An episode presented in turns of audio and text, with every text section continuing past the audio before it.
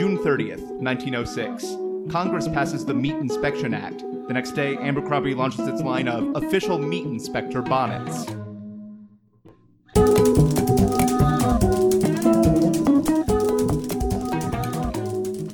Welcome to The Revisionists. I'm Brian Flynn. Sorry, that was I'm so dumb. I'm Zach Powers. uh, We're not supposed to comment on the opening note, Brian. It's a very sac- uh, sacrosanct section of the podcast that's disconnected from everything else.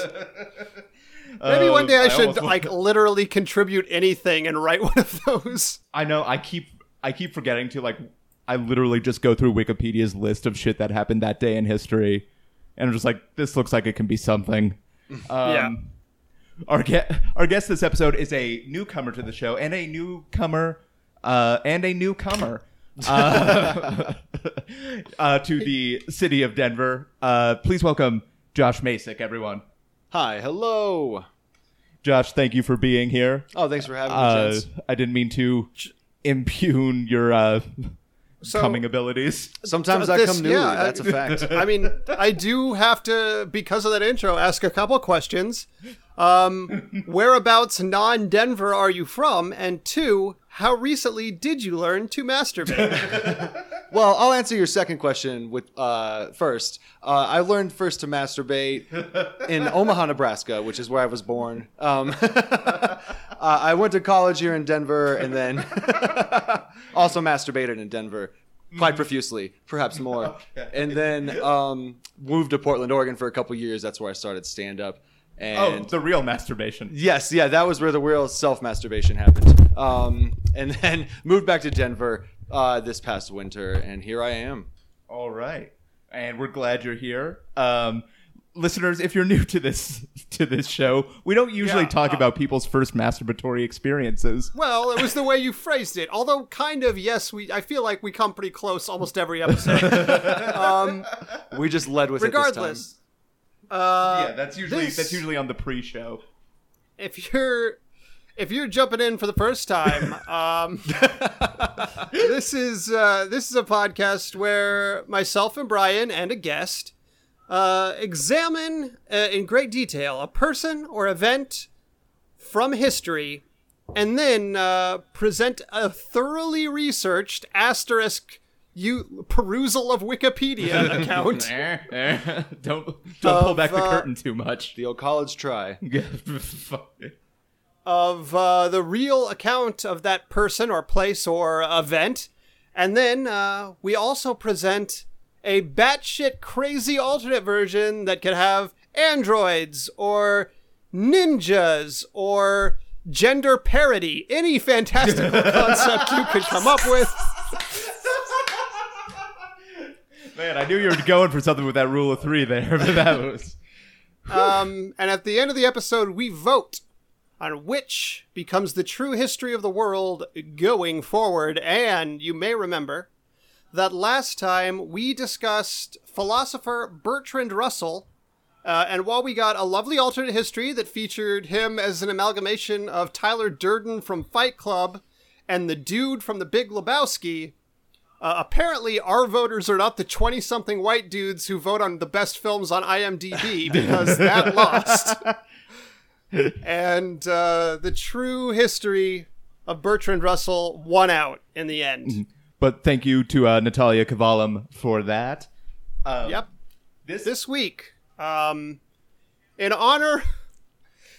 A man who uh, took great pains and took great care in the goings-on uh, of the Middle East, in honor of the region of the world the Supreme Court says can no longer come to the United States to, as of today, we are discussing yeah. T E. Lawrence, a k a. Lawrence of Arabia. Yeah.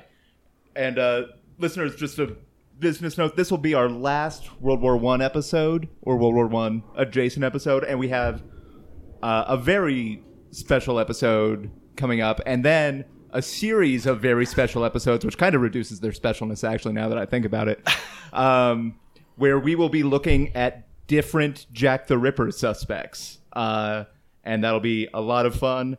Uh, so Did stay- Ted Cruz make the list? no. no. Uh, too young, sadly. Um, oh, I, although I would be fits the profile perfectly otherwise. Deeply unsurprised if there was a, an alternate history where one of the suspects was an immortal who eventually became Tectonic. Yep, yeah. I mean, that would actually kind of work if he became the Zodiac Killer, then became Ted Cruz. Yeah. Uh, then became Immortan Joe, or whatever happens after this. uh, I feel like I feel like Ted Cruz does not have the chutzpah to be Immortan Joe. He's like one of the the toadier war boys yeah. who are like kind of upper level, yeah, but he's not still like mid management. Yeah, yeah, war he's boy. A, yeah. He's a mid. He's a middle management war boy. Yeah. Got by on his connections. Never really put in. Never really put in the work, you know. He is mediocre, as uh, as one would say. As, uh-huh. um, yeah. Also, side note, I I joke a lot about my uh, Irish heritage because it's fun to make fun of Irish people. Um, because really they deserve it. Um, but also I should mention to listeners, uh, I am mo- more Lebanese than I am Irish. Uh, oh, okay. So am I just getting, you're laying the groundwork for all of the jokes at the expense of Arab people no, you're about no. to make in this episode? I'm saying that to say, look, I'm not going to make any jokes about Arab people, but, uh, we're, we're not, we're not monsters. Uh, Josh. oh, and uh, this is Josh Masek speaking, and I am also Lebanese. Brian and I just found out because we're both so light-skinned that neither of us knew that. Yeah, um, that's the thing. We uh, we have all the privilege of being white uh, that protects us from the harassment of being... I, and I am here to announce that I am just totally white, so I am in fact a monster. In case you were wondering. And I am laying the groundwork to make fun of the Arab people. So yes, I'll just lead with my best foot forward. We have our foibles. Um, uh, I think, uh, if I remember correctly, and I didn't check the group chat before this, Brian is doing the true history of yes. uh, Mister Mm-hmm. Lawrence. Mm-hmm. All right. Well, uh, Brian, if you're ready, I think you could yes. take it away. I would just like to t- take a moment to acknowledge Brian's scholarly handwriting that oh, looks yeah. like it's out of, actually from a history book. Wow. Uh, yeah, I uh, my my handwriting looks like it's from an I uh, from a history book because it says Irish need not apply over and over. So uh, gonna set the that's a, that's something Brian Brian tells himself as an excuse for not trying. Never had a chance, man. Hey there, this is Brian, reminding you that The Revisionist is supported by listeners just like you. You can make a pledge and get rewards like shirts and even the right to vote over at patreon.com slash The Revisionists. So set stage um, a little bit. Uh, in twenty eleven, uh, the Syrian civil war broke out in the city of uh, Dera'a. Um, but nearly one hundred years before that... Uh, A man was imprisoned there, and his life and work would be tied into the region for over a century, and it would continue even today. Just slightly over a century later. Yes, slightly over a century later. He would be relevant for a century and on to today, seven years after a century. one hundred seven years later. And is, ticking. Yeah, which is called a century plus seven. Um... And who knows? Maybe this will be the end of it. Um, yeah, and one hundred eight years after, we're forgetting about him. He's done. So, burn all the copies of the movie. So T E. Lawrence, uh, which I believe stands for Thomas Edward, but I forgot to write that down, um, was born in eighteen eighty-eight in uh, Tremadog, Wales, I believe. Uh, it's Welsh. Who knows how the fuck you pronounce that? It doesn't matter. Um, no one likes yeah. the Welsh. Exactly. I should say... It is, I can confirm, Thomas Edward. Thank you. Uh, I should say I got most of my information for this true history from uh, a report in Smithsonian dot com. Uh, Real Lawrence of Arabia uh, by a dude whose name I can't remember because I forgot to bring it into the room with me. Uh, um, I have mementos disease. Um, he was the second of five illegitimate sons. Uh, his uh, father, Sir Thomas Chapman, uh, fell in love with the family's governess, Sarah Junner, uh, and they uh, ran off together. Oh, and uh, took the name Lawrence and never officially married. Did you say Junner or Jenner? Junner? Junner. J U N N E R. Like okay. Runner with a J. First name Bruce. Unrelated yeah. unrelated to the popular right. yeah. social reality television show Family. Yeah. Uh, okay. Um, man, this would make a great reality show. And I'm so mad at myself for saying that sentence. Um, so he, when he was a kid, he was into history. Uh, I like to think he would have been a fan. I think... Would Patreon I, I just, subscriber, perhaps. Yeah. Would it be called, perhaps... Uh, I'm a military officer. Get me out of here. Yep. Ex- yeah, exactly. Um, so he uh, he went to Oxford, and for his thesis, uh, he went to Syria on a trip to uh, study Crusader castles. And while he was there, uh, he walked the whole way uh, over twelve hundred miles to visit all of these sites, and sort of um, fell fell in love with the place and the culture. There's a lot of cultural appropriation that happens with T E. Lawrence. Um, it's part of the mixed bag that is his life. Um, so, but when I say he fell in love, I'm sure that's something he genuinely felt like was happening. Um, he did write home, uh, quote... He's... I mean, to be fair, like, uh, cultural appropriation, I think, was a concept that may not have existed at the time. No, that was that was just called England at the time. Yeah. It's called, it was called the British Museum. Colonialism. Yeah, usually when they say cultural, like, cultural appropriation is less about, like, actually loving the culture and mostly just about subjugating it at the time. Yeah. So comparatively speaking. Yeah. He was, he was ahead of his time. Uh, yeah. In more ways than one. He did write home, quote, "I will have such difficulty in becoming English again," which is a very English sentence structure. Um, but he becomes a professional archaeologist. Um, he uh, he runs a very large dig at a, a place called uh, Kalshemish, uh, studying Hittite ruins. Uh, but when he was there, compared to a lot of the other foreigners, he learned Arabic. Uh, he would quiz like the uh, the local workers on their family histories, uh, and like the, the way when you say quiz them on it. Yeah, that that's what the article said. That is like a direct copy paste on my part, not like an inquis- yeah. inquisition yeah. way. No, he uh, he he asked them about their family histories, I guess. Yeah, it's not like he researched them independently and then showed up to the dig and was like, "By the way, hey, I have questions about hey. your family. This is the weirdest yeah, exactly. test ever." Um, right. But hey, uh, Jerry, do you know who you're related to? I took twenty-three and me for you. I, that was when there was one set of footprints. That was me swabbing your cheek. uh, uh, that's, anyway, uh, he learned about the region's like clan and like family and tribal ties and structures, um, which uh, like is a different relationship than other Westerners, and he became very anti-Ottoman uh, Turks, not not the furniture. Uh, he viewed them as oppressors. Uh, God, I'm so close to being a dad with that sort of with that sort of shit coming. Oh, out there's of an Ottoman joke in my story too. Don't okay, worry. Perfect, perfect. I'm one pair of cargo shorts away from having a child. Um, Uh, he viewed the Ottomans as an oppressive government, uh, and because there was a cultural difference between the Turks and the Arabs, uh, he viewed them as sort of an invasive presence, as did the Arabs. Um, and then World War One happens, the thing we've been talking about for forever. Um, and because of his experience in the region, uh, Lawrence is dispatched to Cairo as a second lieutenant for military intelligence. Even though that's in North Africa. Yeah. Yeah. So, but that's where that's where the British were, so it's the proper British.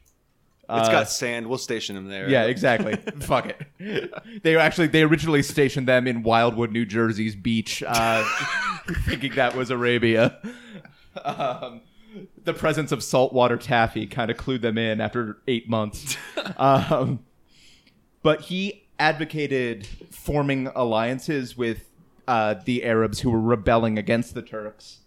Uh, but the military uh, wanted a very traditional frontal assault against the Turks, uh, which led to the Gallipoli campaign, uh, which was a... Oh, what a joyfully named campaign. Yeah, Gallipoli. Thousands died. Da, da, da, da. Um, trench warfare. I'm editing da, da, da, that the da, da. fuck out. um, so uh, his two brothers. I, th- I I would say. I mean, I thought Gallipoli sounded like like the catchphrase for like the fifteenth Doctor Who when they've definitely run out of ideas. It was actually one of the uh, rejected versions of Bazinga, I believe. Mm-hmm. Um, so uh, his two brothers are killed on the Western Front while he's sort of wasting away in Cairo. But then Emir Hussein, who is the uh, ruler of the Hejaz. No he, relation. Yeah, probably. Who knows? Uh, Lawrence would have known because he would have quizzed him.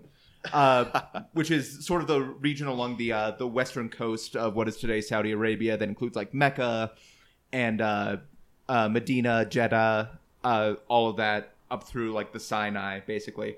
Uh, Emir Hussein leads uh, an Arab uprising against the Turks, uh, seized Mecca and uh, and Jeddah, but then the the uprising's floundering a little bit. So uh, the British dispatch a friend of Lawrence's to observe the rebellion, I guess, uh, and Lawrence uh, asked to go along.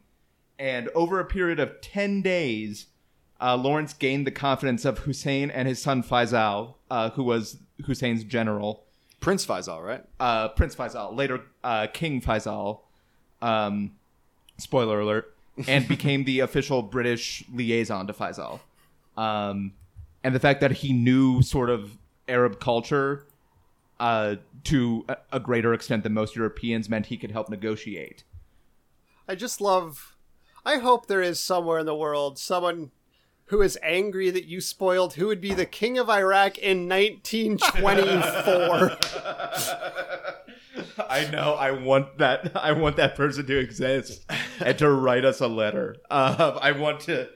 I want to hear from that person, um, who probably spends no time on Reddit at all. Um, So while he's negotiating with these Arab tribes and bringing them into the rebellion, uh, he is making them uh, the promise that the British will guarantee after the war a unified Arab state, um, free of uh, free and independent. Uh, but at the same time he's promising this, he knows of the existence of the Sykes-Picot agreement. Um A nice wine from France. Yes, a nice wine, uh, red for all the blood it will cause. Um, Sykes-Picot was a secret agreement between Britain and France um, that basically said after World War One, uh, they would divide up the conquered Ottoman territory and the French would get uh, Syria, which is like Syria and modern-day Lebanon, and the British would get Iraq and Transjordan and Palestine. Um, and then the Arab state would just be what is Saudi Arabia, which is basically a fucking wasteland. No one wants it.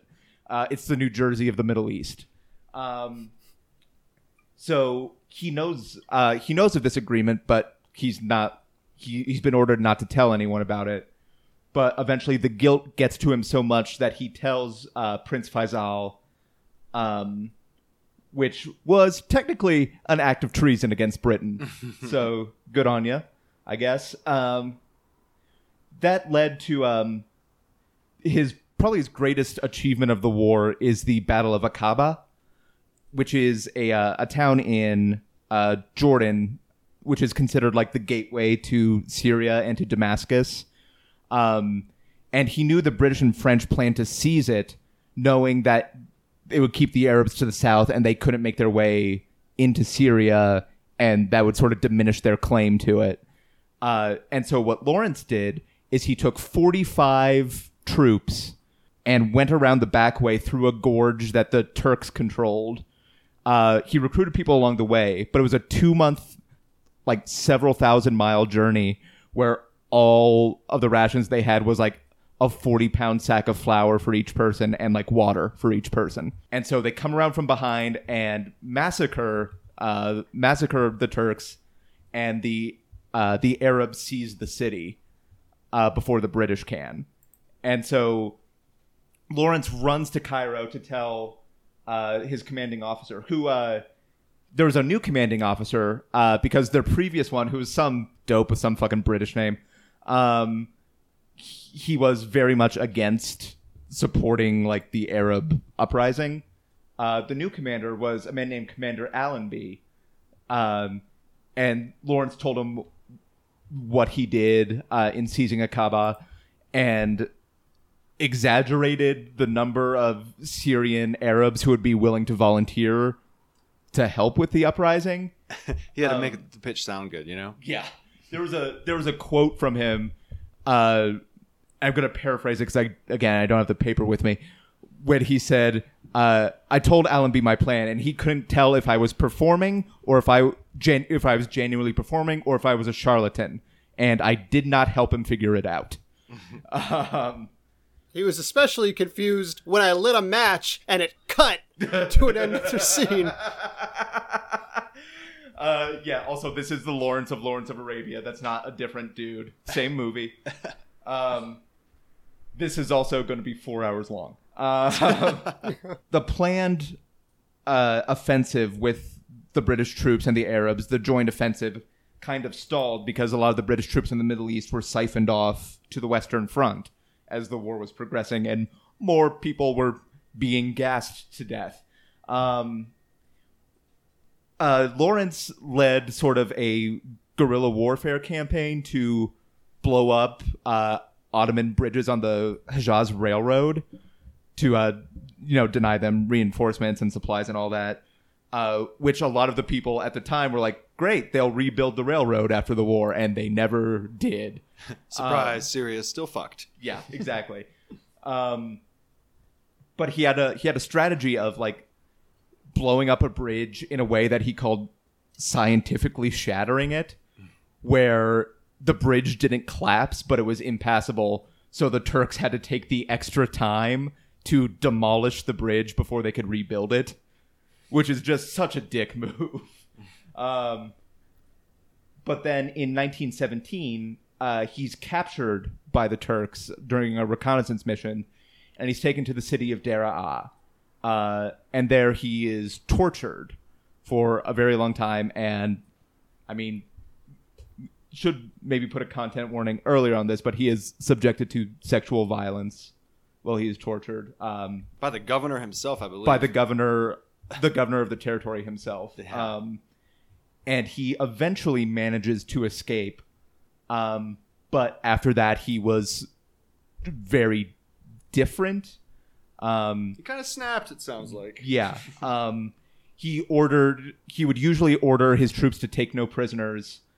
Um, he, uh, he took very like suicidal risks. There was one story of him, uh, charging a Turkish troop train, uh, and his soldiers were so, uh, understocked that a lot of them only had rocks to throw at the Turks. At artillery guns. Yeah.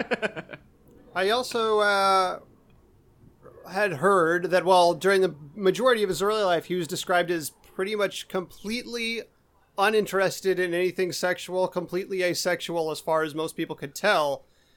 After this event, he developed a weird masochistic streak, even describing the torture at times in sort of masochistic terms. I that is not something I saw in the Smithsonian. Where did I? Piece, but I would. Totally I actually buy that. I stumbled across something similar to that story. Okay. Yeah, that's. Des- I think one of his biographers. Uh, In describing the beating at Dera, Lawrence wrote, "A delicious warmth, probably sexual, was swelling through me," and later would hire guards to uh, to administer beatings to him. Hire military colleagues to administer beatings to him. Well, um, perhaps one of our first kink people in history. oh, oh, baby, kinks have been around for a while. Stay tuned. That's gonna be uh, that's gonna be our next. Is like the history of kinks. Uh, the history World of War kinks is gonna be our next segment, and then the the rest of the show until it ends. Until we're pulled off the air. Yeah. Um. So there, there's one point when he's taking his troops for the city through the city of uh, Tafos, which when the Ottomans abandoned it, they massacred the civilians. Um, and so Lawrence, sort of like very set off by this, um, again ordered no prisoners and then turned machine guns on some two hundred fifty Turkish and German prisoners they had taken, uh, and killed all of them. It was my understanding that, like, anytime the Turks captured one of the Arab revolters, they weren't covered by the Geneva Convention, so they were often, like, not treated as an actual, like, prisoner of war. Mm-hmm. So they were they were just, you know, returning the favor in a way. Yeah, yeah, that's true. Not to justify genocide. Still, still brutal, but yeah. like, um, so he uh, he and his Arab the Arab troops he worked with beat the British to Damascus by two days. Uh, and when he got there, he installed Faisal as king of Syria, uh, as he promised him he would. Uh, but then two days later, Commander Allenby arrives and tells them, no, you, you can't do that.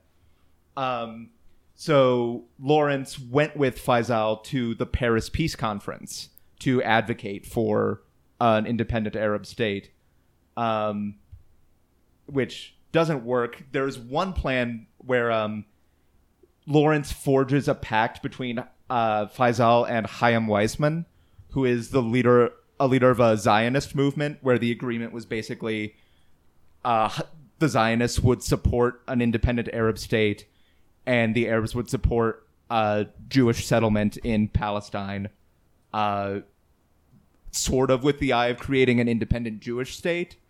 But then uh, France, because that would interfere with their colonial plans, squashed that. Uh, which that's a that's one of the biggest things in this story for me. That's like, oh, I wonder how that could have happened differently. Mm-hmm. Um, kind of like how they're about ready to split up California into three states. You yeah, know? Kind of. very, so very much kind I mean, of like that. So much similarity. By which you mean one right wing wingnut put a thing on the ballot. Did you know the same guy a few years ago put a thing on the ballot to split California into like Six. seven states yeah, yeah. and it, it seven, failed? Yeah. So now he's going for three. Yeah, because the number of states is the problem. It has to be a prime number. That's his. that's, that's his he's obsessed with Basic, the Fibonacci sequence. It's the number twenty-three. Basically, it's a plan mm. to put all the richest people in California in one state and kick everybody else off of their, like, yeah. What he, what he needs out. to do is uh, put a proposal on to split it up into sixty-nine states, because then everyone would be like, huh, yeah, all right. Yeah. I mean, I would kind of support that, because then we'd have, what's sixty-nine times two? Uh, one hundred six, um, one hundred fifty-four, yeah, one... one hundred fifty-eight Cal, uh, senators from California. Yeah. um, and I think we would take the Senate back. That's progress. Yeah, that's. Um, there was sort of a last-ditch appeal to Woodrow Wilson, um, because the Americans sent like a survey crew, um, who.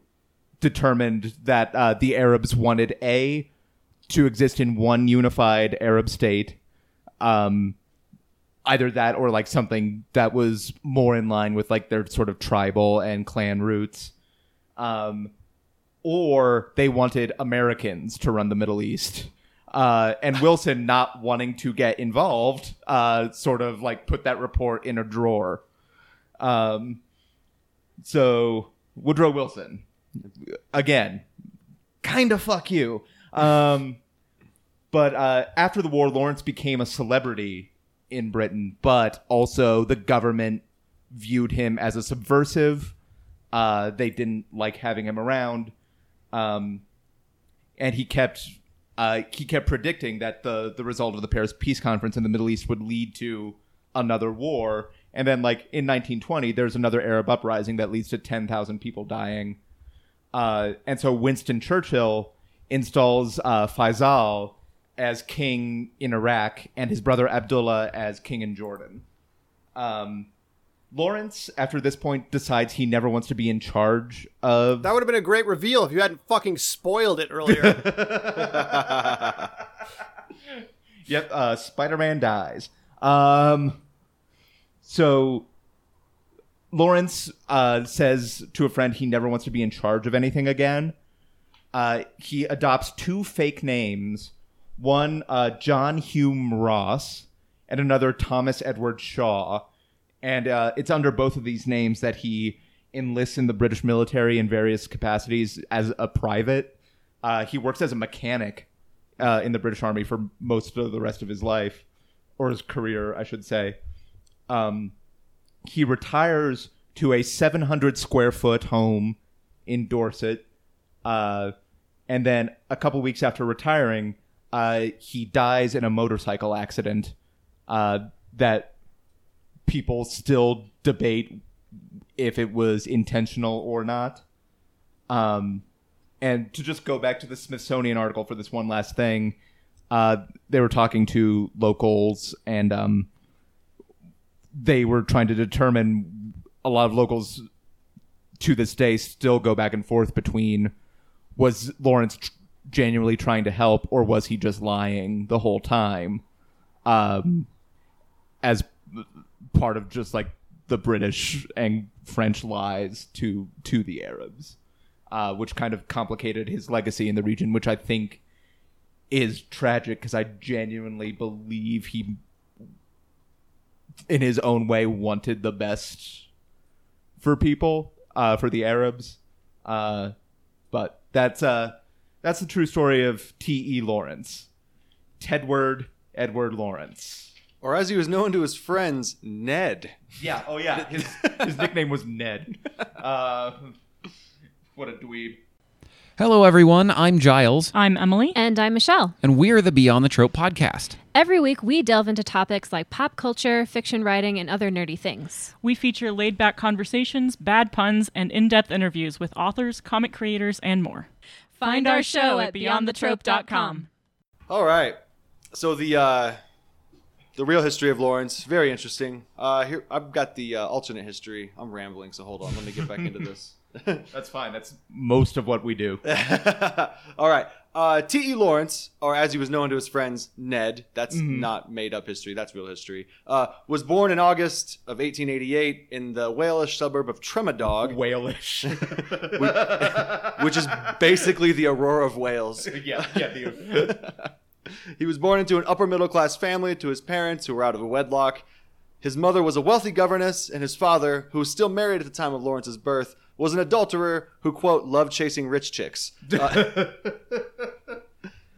uh, and, and in great British tradition. In great British tradition, yes. Marry a governess.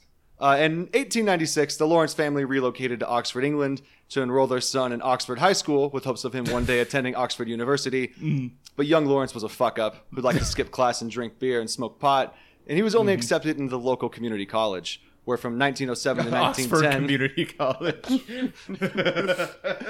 At Oxford Community College, he studied chemistry and accident- accidentally synthesized and invented the drug we now know today as M D M A. Is that Lawrence... ecstasy? Yeah, also okay. known as ecstasy. Yes, yeah, ecstasy. Yeah.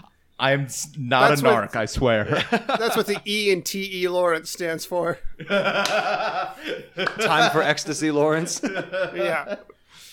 His D J uh, name. Lawrence uh, tried to feed his friends this new party drug that he was so fond of, but they were all, quote, way too uptight and totally narcs. Mm-hmm. So he bailed and left for the Middle East, where he had heard whisperings of a bitching party scene. Yeah. When I think of when I think of very large drug-fueled parties, I think of the Middle East in the early twentieth century. Exactly, exactly. It was the whisperings, you know, off the radar. Uh, in nineteen eleven, he set out for the Middle East, but didn't bother learning Arabic until he got there. Mm. Um, that's a fact, actually. Uh, Lawrence, or Ned, first arrived in Syria in nineteen eleven. He spent several years learning the language and couch surfing while attending music festivals, where he shared his wealth of his new part- radical party drug, M D M A. This is so ridiculous, I'm stumbling over it. He shared this new drug with all the locals and made many friends with the local Arab people. During his time in Syria, Lawrence grew to despise the Turkish overlords because they were, quote, narcs that were totally harshing the vibe. I feel like everyone in the story is going to be, all the antagonists in the story is going to be narcs. See, maybe I'm wrong. I don't know. There's I'm a lot of subtext here. As his ankle monitor beeps in the studio. In nineteen thirteen, Lawrence left Syria for Egypt to pursue his dreams of opening a desert-themed nightclub and discotheque. Oh, is this Ishtar then? Is this? Lawrence opened the world's first nightclub inside of a pyramid in Cairo and ran a successful business until nineteen sixteen when he burned the limestone structure down to collect insurance money.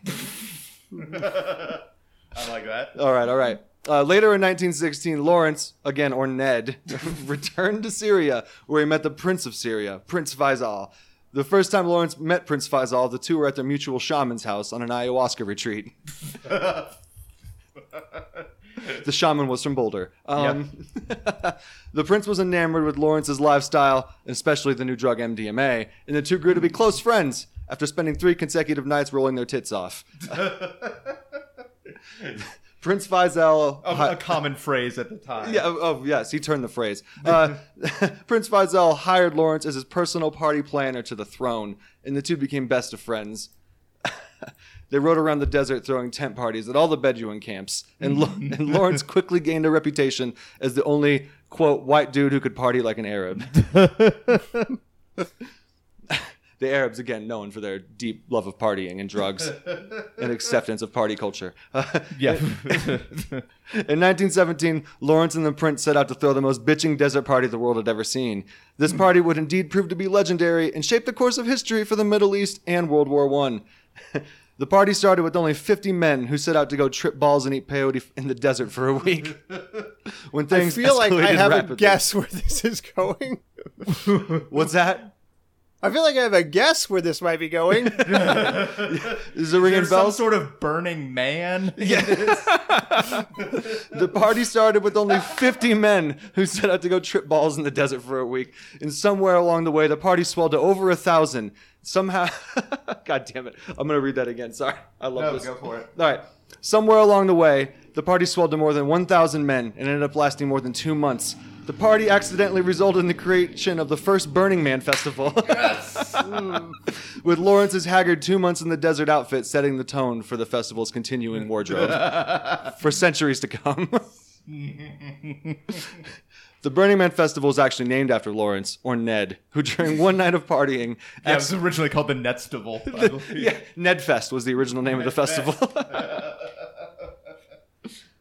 Uh, after sixty days of partying in the desert, and the, the Thousand Burners, as they were now known, decided to visit the nearest beach town to, quote, decompress and chill out. The nearest beach town happened to be the Turkish port city of Aqaba. Lawrence's men, the Burners, heard that the Turks had furnished the entire beach town with comfy ottomans and chairs. God damn it. I forgot you said that was coming. Set up, knock them down. They figured Aqaba would be a really sweet place to hang and chill, especially with the beach town vibes. His best bro, Prince Faisal, who was super baller from his dad's oil money and his dad's used Mercedes dealership, rented every single hotel room in the town of Aqaba and banished the broke-ass Turk overlords who couldn't ball as hard as the prince. Lawrence, or Ned, opened a nightclub in the coastal city of Aqaba with his key investor, Prince Faisal, who proved to be a great success. A lot of club owners in our recent oh, alternative yeah. history. He left a mark on the culture, you know. uh, Wait, did you but, clarify uh, why was Burning Man named after uh, old Neddy? Oh, I think uh, you might have. It's whispered that during one of the nights of partying for two months, uh, Ned stood too close to the fire and his Bedouin robes were set ablaze. And one of the Bedouins was like, man, you're totally burning. And, and there you have and of it. Of course, with Arabic sentence structure, uh, it kind of... It just is yeah, Burning it gets Man. Lost in translation. Yeah, yeah, it just synthesizes down. Thanks for asking. I totally glazed over that. um, oh yeah, the name of that nightclub in Aqaba was the Salty Sultans. And it, was, it, was, it was quite lucrative. I mean, that really sounds like a fish place. I think. Fish plays there to this day. Uh, the nightclub lasted until the end of the war in nineteen eighteen. Uh, because when the war ended in nineteen eighteen, Prince Faisal was thrust into the throne as king and had to leave behind his party boy lifestyle, as well as his best bro Lawrence, or Ned. Uh, King Faisal took over his father's country, as well as his father's oil company and his chain of successful used Mercedes dealerships. Faisal's Motors. Uh, Faisal is, is the was the novelty license plate frame. It came with every car. Yeah. and you can't get it off. uh, uh, after the nightclub closed, the Salty Sultan, Ned lost his twenty percent equity and returned back to the U K to sober up and find a new career path. Uh, as it turns out, eating ecstasy in the desert for the better part of a decade is pretty bad for you, and had taken its toll on young Lawrence, who was now deep into his thirties. I know, four years or less, you're fine, of just like straight ecstasy in one hundred degree weather. As long as you're studying while you do it, they balance each other out. But and there's not so yeah. much water that you'll drink, that you'll overhydrate. That's not a problem there. Yeah. No one drinks themselves to death from water. uh, they say upon returning to the United Kingdom, Lawrence checked himself into a celebrity rehab where he met Winston Churchill, who himself had been committed. Wait, uh, sorry, what was that? You kind of froze uh, for a second. Uh, you go ahead. I, I, I said four uh, four months, uh, three weeks, two days, or something. That's the magic number. But uh, there's a clean take of it in the audio if you want to use it. But go on. Hang uh, on, I'm gonna. Go for it. All right. Uh, Lawrence checked himself into celebrity rehab where he met Winston Churchill, who had been committed himself for his chronic drinking habits. Lawrence remarked in his journals that Churchill was pretty fat and sort of a dick. Yeah. Fat dick, Winston Churchill. Um, I think that was his chyron on most uh, news at the time. I don't know what to make of when this bloke. B B C's feeling salty. Yeah. And then he'd say, like, oh, but tomorrow I'll be a sober dick, but you'll still be ugly, or whatever the fuck Winston Churchill says. Winston Churchill, king of the self-own, also. Uh, after rehab, Lawrence told everyone he was retiring from the party life, but all he really did was change his name and leave the country again.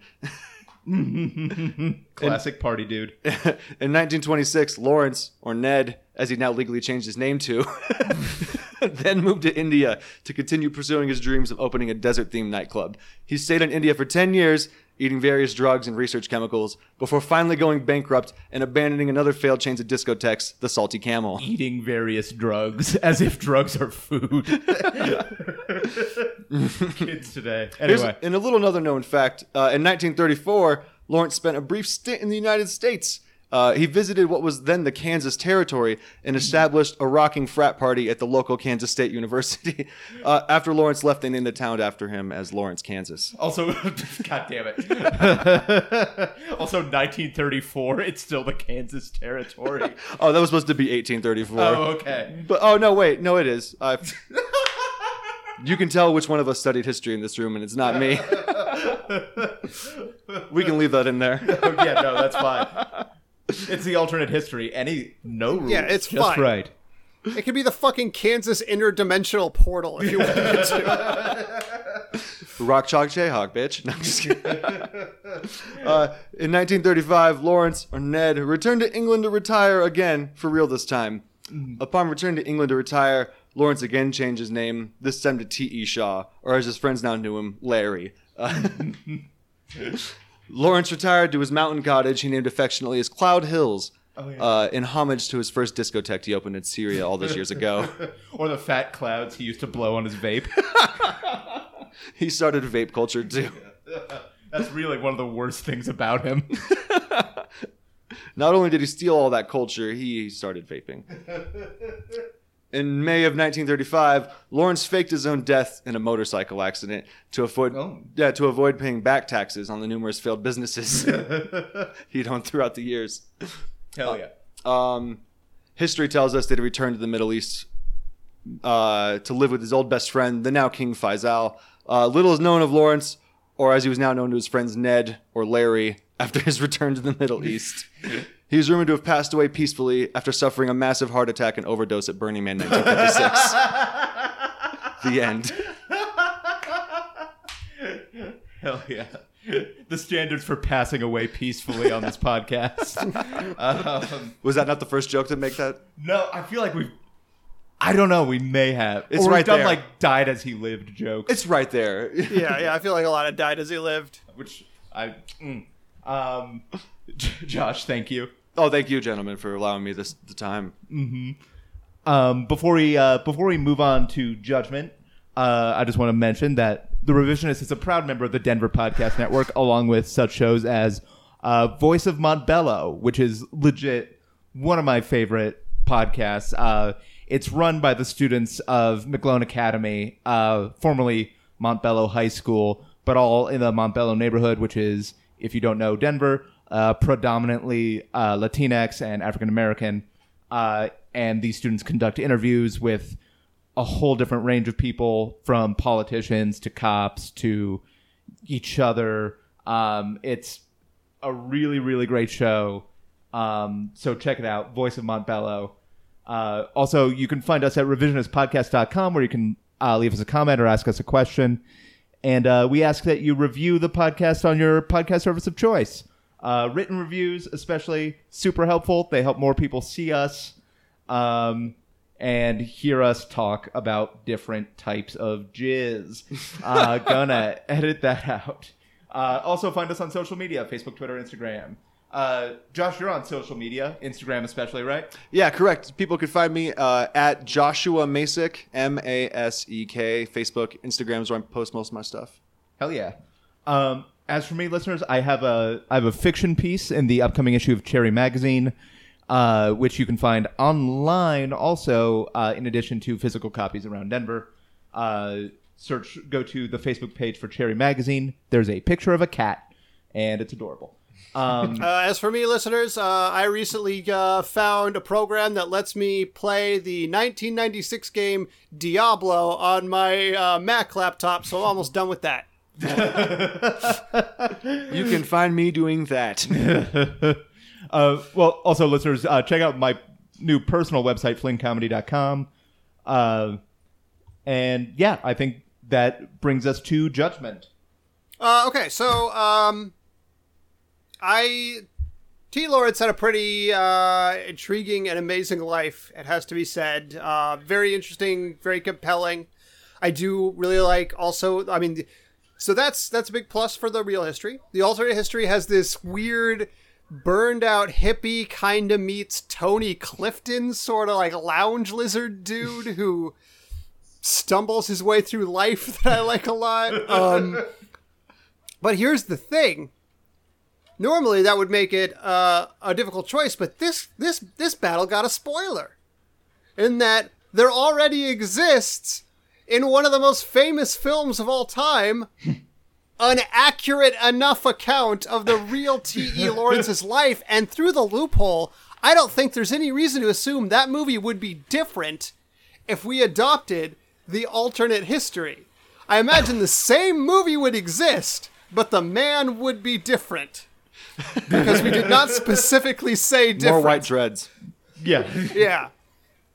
So, for that reason, because we can retain the, the real story of T E. Lawrence and even have it be the popular version, because that movie still exists, we can make the real version the alternate history and have our cake and eat it too in this particular right. uh, this particular right. round. Zach, thank you. Thank you, Zach. Uh-huh. Uh, Josh, thank you. Thank you, Brian. All right. Uh, for everyone here at The Revisionists, uh, I'm Brian Flynn. I'm Zach Powers. Have a good time.